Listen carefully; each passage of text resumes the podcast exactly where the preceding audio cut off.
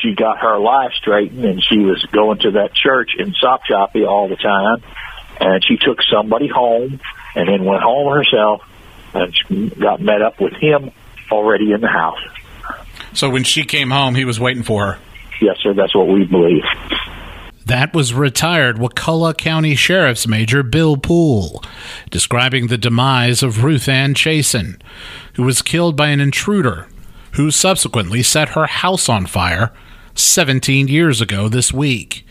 That tragic story and more are coming up on Sun Crime State.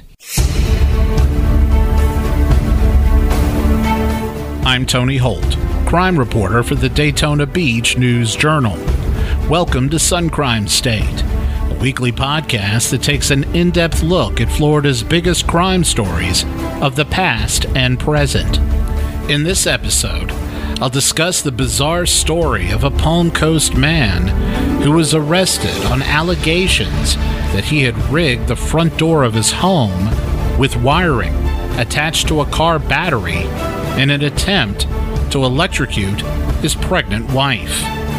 And later, I'll talk about the January 10th, 2001 slaying of Beth Ann Chasen, a 45 year old church going divorcee who was murdered inside her Sopchoppy area home before it was set ablaze. The case is still declared unsolved, but investigators know who the culprit was. My special guest for that segment will be retired Wakulla County Sheriff's investigator Bill Poole, as well as Chasen's ex husband, Scott Chapin. Coming up, the story of a woman who had her car and her three year old twins stolen while she was inside a Chinese restaurant paying for her takeout. How many kids in the car? Two, they twins. A boy and a girl. Oh my God! Listen, hold on. Take a deep breath for me, okay? Ah. What kind of car? What kind of car? Ah. Monique Gloss spent about two minutes Wednesday inside China One restaurant in Daytona Beach. It was close to 40 degrees outside, and she wanted to keep her three year old twins warm, so she kept the car running. By the time she paid for her dinner and walked back outside, her car had vanished. Gloss called 911 in hysterics. Oh my God! Oh my 911, God! where's your emergency? I'm at China oh One. I had, I went in the store and I left my. I went in the Chinese restaurant to grab my food. Somebody stole my car, my kids in the car. Please Okay, hold on, me. hold on. Where are you at? At China oh One. Oh my God! The 911 operator got Gloss to calm down just enough to get some information. Hello. Hello, please hurry up. What? Listen, listen, stop, stop, stop. What kind of car? It's a Chevy Impala. What color? Four door red. Do you know which way it went or no? No, You didn't see any suspects? no. And how old are the twins? Say three. Gloss became frantic again when police showed up. I've already got lots of people coming to the area. What's your phone number? My my phone in the car. So your phone is in the car. Yes. Man, hey, this is somebody jumping that Impala right here. Somebody shot my kids in the car like they ran over my kids in the car. Both the car and twins were found minutes later, a little more than a mile south near US 1.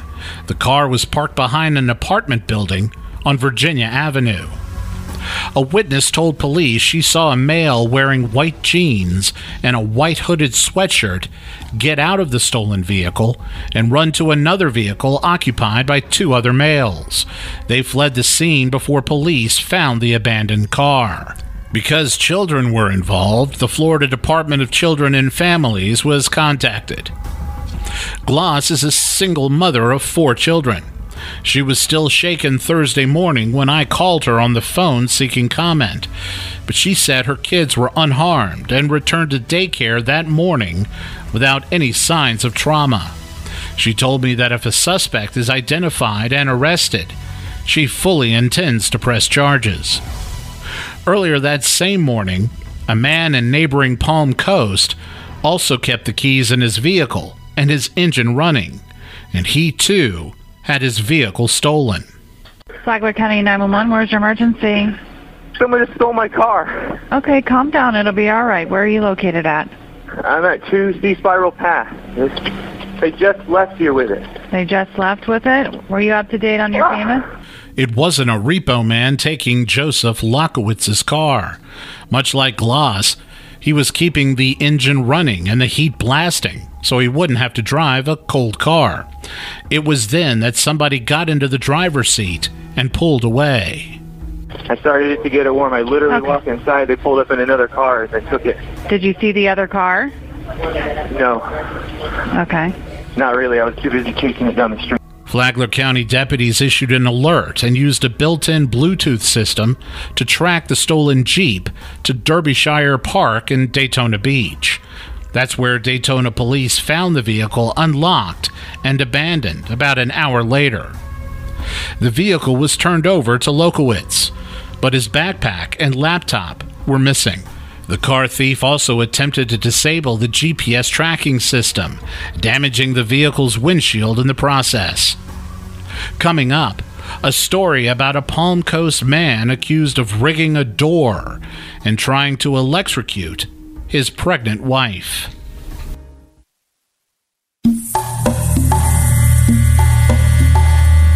A Palm Coast man is accused of assembling a battery powered apparatus and connecting it to the doorknob and deadbolt lock of his pregnant wife's home in an effort to electrocute her. As a result, 32 year old Michael Wilson was charged with attempted aggravated battery of a pregnant woman. According to the Flagler County Sheriff's Office, had Wilson's wife inserted her key into the lock and grabbed the handle, it would have completed the circuit, giving a fatal current of electricity a direct path to the ground through the victim's body. Detectives said the jolt would have surged through her arm, chest, and heart, and likely would have killed her. Wilson's wife was in Tennessee, and she became suspicious when Wilson told her not to let a child touch the doorknob. He also insisted that she enter the house through the front door because the garage door was broken. She wound up calling her stepfather, who went to the house with his wife to check it out. They found a suspicious note, which included a drawing made of lipstick on the back sliding door. That's when they called the authorities. Deputies showed up at 110 Whitehall Drive and found the front door was barricaded. One of the deputies kicked the door open, which set off a large spark. Inside, deputies found a rigging system that consisted of two chairs, a child's high chair, blue tape, a shower rod, electrical cords, wiring, and a car battery charger with clamps. Here is Flagler County Sheriff's Chief Steve Brandt describing to me how deadly the contraption was. So we had an electrician uh, go out. They observed pictures of it, studied it, and they made the determination that based on uh, the way it was connected, that uh, the amount of uh, volts and amps going through it, that it would have uh, 80 to 100 percent chance it would have caused serious bodily harm or death. Flagler County Sheriff Rick Staly called it one of the strangest domestic violence cases he had ever encountered. Brandt, who has served 20 years at the sheriff's office, said the same thing to me. Pretty bizarre. Um, I've been I've been doing this a long. I've been doing this 24 years in law enforcement. I've, I, you know, we get updates on booby traps and we get you know intelligence briefings and stuff like that. I've never actually seen one or come across one in my career. Um, luckily, you know, it, it happens obviously, but I've never experienced it. This is the first time that, in my recollection, that I can remember us ever dealing with it. Deputies have not released the name of Wilson's wife, but an arrest report provided details of an interview she gave detectives. She said her husband had been perfectly normal until a few months ago when he suffered a fall and refused to seek medical attention.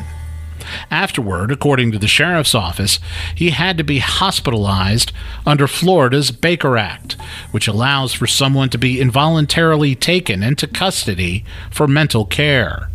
The wife had become fearful of her husband's behavior. but he apologized to her and asked to spend the holidays with her in Knoxville, and she accepted. Deputies said it was during his stay that he again started behaving erratically. He left for a couple days and returned. During that time, Wilson's wife received an alert on her phone that the smart cameras she had installed inside her home had been disconnected. Wilson also told her not to use the garage door and to make sure no child touched the front door knob. That's when his wife called her stepfather, which led to the discovery of the booby trap. And and the really the the sad part of it is it could have been anybody to do that and then just leave and leave it like that and you know could have been a child could have been his wife could have been a deputy could have been anybody that approached that door and completed the circuit could have could have gotten electrocuted Wilson was picked up on a warrant in Knoxville, Tennessee, and was held on $100,000 bail. As of Sunday, he was still awaiting extradition to the Flagler County Detention Facility. Coming up, the story about the murder of Ruth Ann Chasen, whose charred remains were found in a pile of rubble in Wakulla County 17 years ago.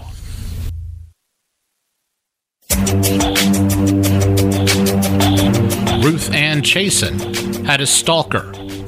It was a man she knew from high school. It was someone she got reacquainted with during a high school reunion sometime after her divorce. That stalker was Michael Linder.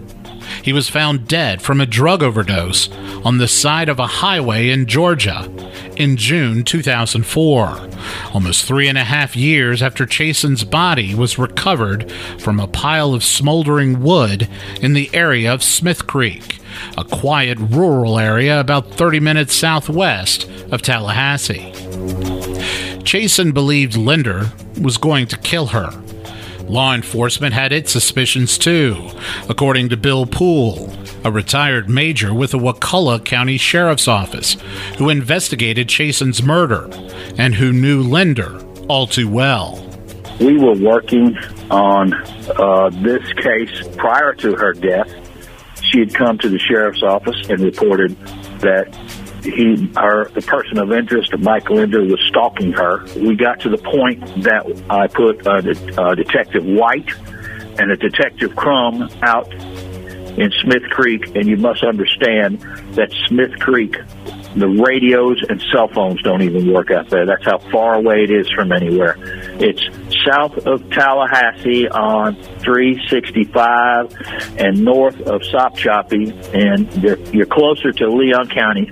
No radio communications, no telephone, no nothing. So she lived out there in a, a, a beautiful house that was the family's home. We uh, and we started staking that out because she felt like he was going to get her. Linder was never charged, let alone convicted, of Chasen's murder. One year before Chasen was killed, he had attempted to set her house on fire, but instead of being convicted of arson or attempted arson, Linder was only convicted of trespassing and never spent a day in jail for that conviction. More on that later. Ruth Ann was born in Atlanta and lived much of her life in the Panhandle. In 1966, her family settled down in Quincy, located in Gadsden County, where she graduated from high school. She spent part of her life living in St. Petersburg and Bradenton. She also worked at a bank in Tallahassee. But a few years before her death, she decided she preferred the quiet life. She occupied the family house in a faraway place in the area of the Apalachicola National Forest. Her father had built the house during the Roosevelt administration. The first one. It was a 100 year old house. She lived there alone in a place called Smith Lake. Ruth wanted tranquility. She wanted to be detached from all things urban. It may have suited her, but she had people who tried to talk her out of spending all of her time there, especially while she had to contend with a potentially dangerous stalker. We could never convince her that she didn't need to be there. That was her house. She wanted to be there. It was a beautiful piece of property, beautiful piece of property, and she would not go anywhere but that house. She just wanted to be out there in that house, and it was, I'm telling you, it's out there in nowhere land. It's nowhere. Ruth Ann was previously married to Scott Chapin, whose soft spot for her never hardened, even after their divorce in 1997. He told me that Ruth Ann was the love of his life. He has never remarried. The two were married for 10 years and mostly remained in contact after the split. Chapin clung to the hope they would reconcile. He told me they were inching toward that before she died.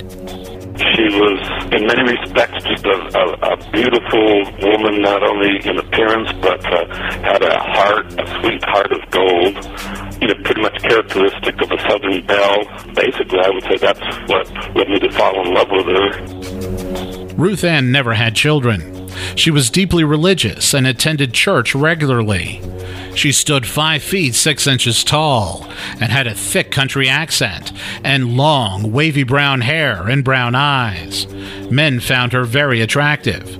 Among those who found her attractive was Mike Linder. The six foot five farm boy became infatuated with Ruth Ann. The two had dated for a while. Poole had told me they even lived together for a short time, but Linder's short fuse was too much for Ruth Ann and she left him. But he refused to allow her to sever all ties. And that house in Smith Creek that Ruth Ann had occupied was a source of tension between her and her ex boyfriend he felt because he helped her rebuild that house that she belonged to him basically.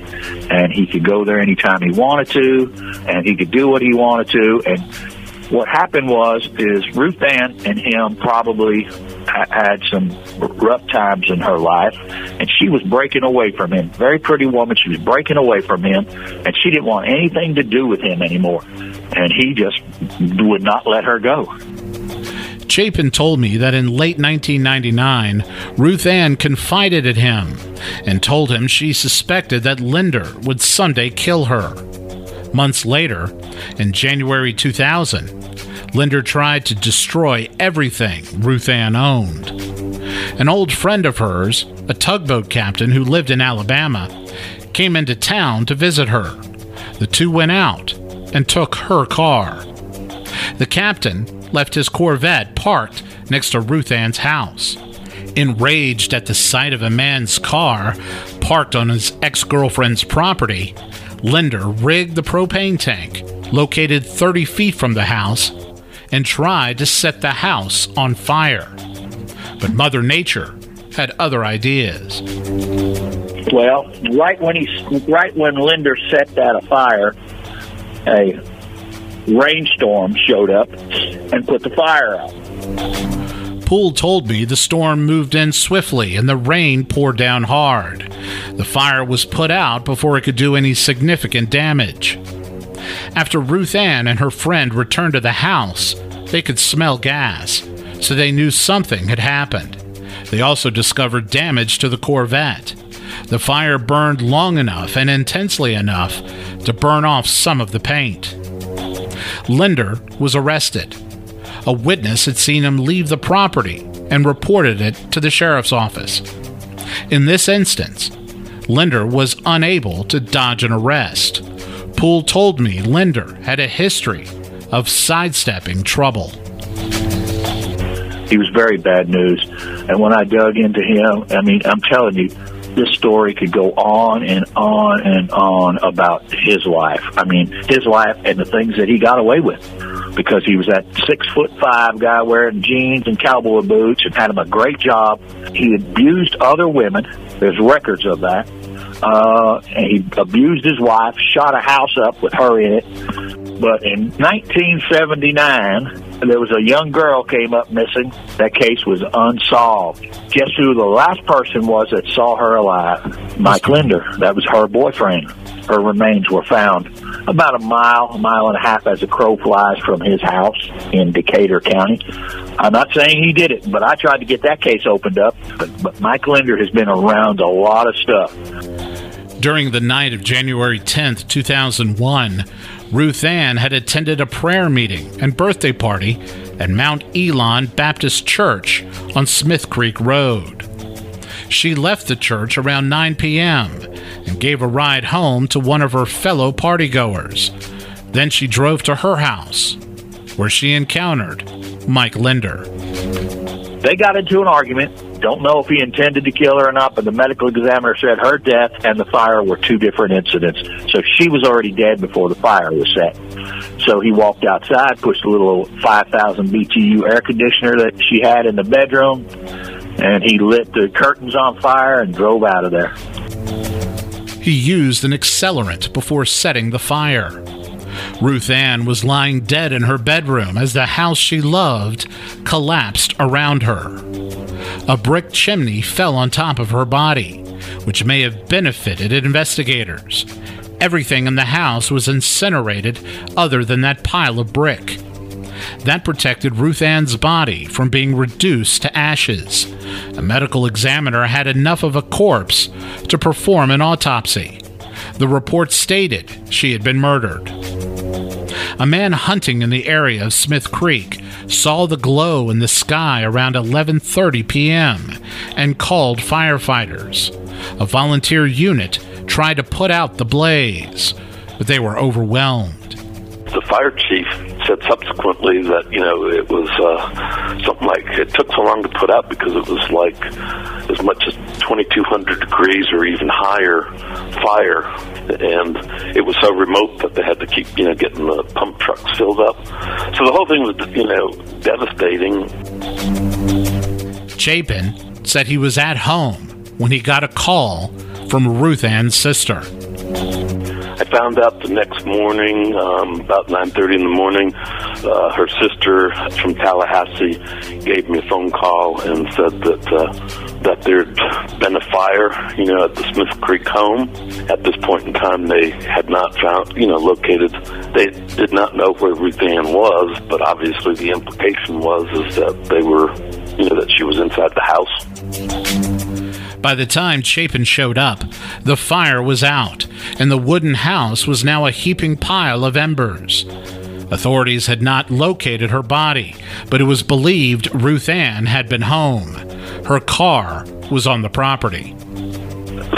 Whole thing was just unbelievably horrifying. I mean, she was such a sweet, sweet thing, and then, um, um, you know, to, to come into the property, and it was like, uh, you know, a quarter of a mile drive in, maybe not that far, eighth of a mile to get into the home site, you know, from the main road, um, and then to come up and see the crime scene, and then just, you know, nothing left of this, you know, it wasn't a two-story house, but it was a very high, very high roofed house, you know, that would have been typical, you know, back in the 1900s. But just to see everything smoldering and the porches where we would hold reunions and have family gatherings, I mean, to find nothing there. And at that point in time, not knowing where she was and just hoping and praying that she had gotten away or wasn't in the home. During the morning of January 11th, Ruth Ann's family's worst fears were confirmed. Ruth Ann had been killed. At first, authorities told the media there were no signs of foul play and the fire was accidental. But a day or two later, news came out that Ruth Ann had been murdered before the fire, which turned out to be arson. I, guess it was the worst nightmare, you know, because we kept, um, the family kept thinking that, you know, somehow she might have gotten out or, you know, would have been somewhere else, although it wasn't logical and stuff, but just putting out hope that she would still be alive or whatever. So to hear, you know, that they had found remains, I guess, I mean, devastating wouldn't, wouldn't even cover it. It was um, just a bunch of tears, sobbing, and, you know, disbelief. And loss. You know, somebody that innocent and sweet, you know, would be murdered and then destroy the evidence, any evidence, um, by burning the building down. The Wakulla County Sheriff's Office paired up with the Florida Department of Law Enforcement to work the case. Bill Poole knew who had done it. He focused his attention squarely on Linder, who had the motive, as well as the history of violence against women and a history of committing arson. He not only tried to set a fire, he tried to set one at the exact same spot one year earlier. Authorities still needed more evidence. Ruth Ann's phone records showed that Linder had called her the night she had died. Investigators tried to obtain Linder's cell phone records, but they kept getting hung up in court. Poole told me they never were able to obtain those records before they were destroyed. Also, Linder spoke to a friend of his the day of the murder. That friend never cooperated with investigators. He referred all inquiries to his attorney, who also didn't cooperate. Poole told me he believes that friend knew something, heard something, or discarded something that could have led to a conviction, but he never chirped. Linder still had to answer for the attempted arson from January 2000. Due to a technicality, Linder never was convicted of an arson related charge. The deputy who filled out the report did not mention the damage to the Corvette, which meant there wasn't ample evidence to show that a fire was intentionally set on the property. However, Linder was convicted of trespassing. That trial took place after Ruth Ann's murder. Chapin attended. It was the first time he had ever come face to face with the man he suspected of murdering his wife.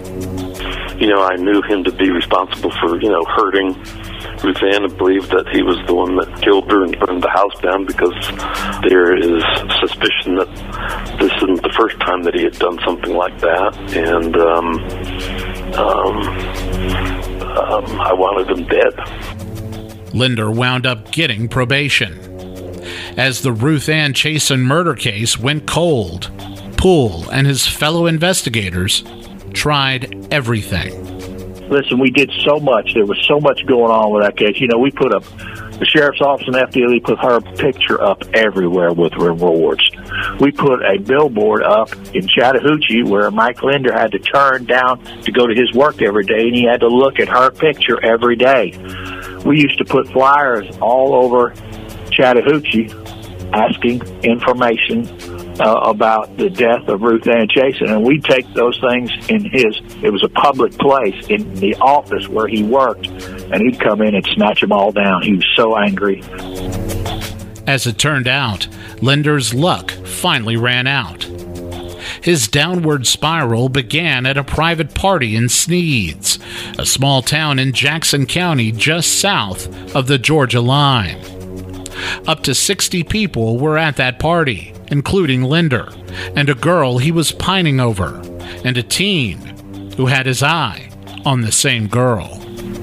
Uh, there was a big party over there. He was a partier. Uh, so he got over there, and some young boy was dancing with some woman that he wanted to be with.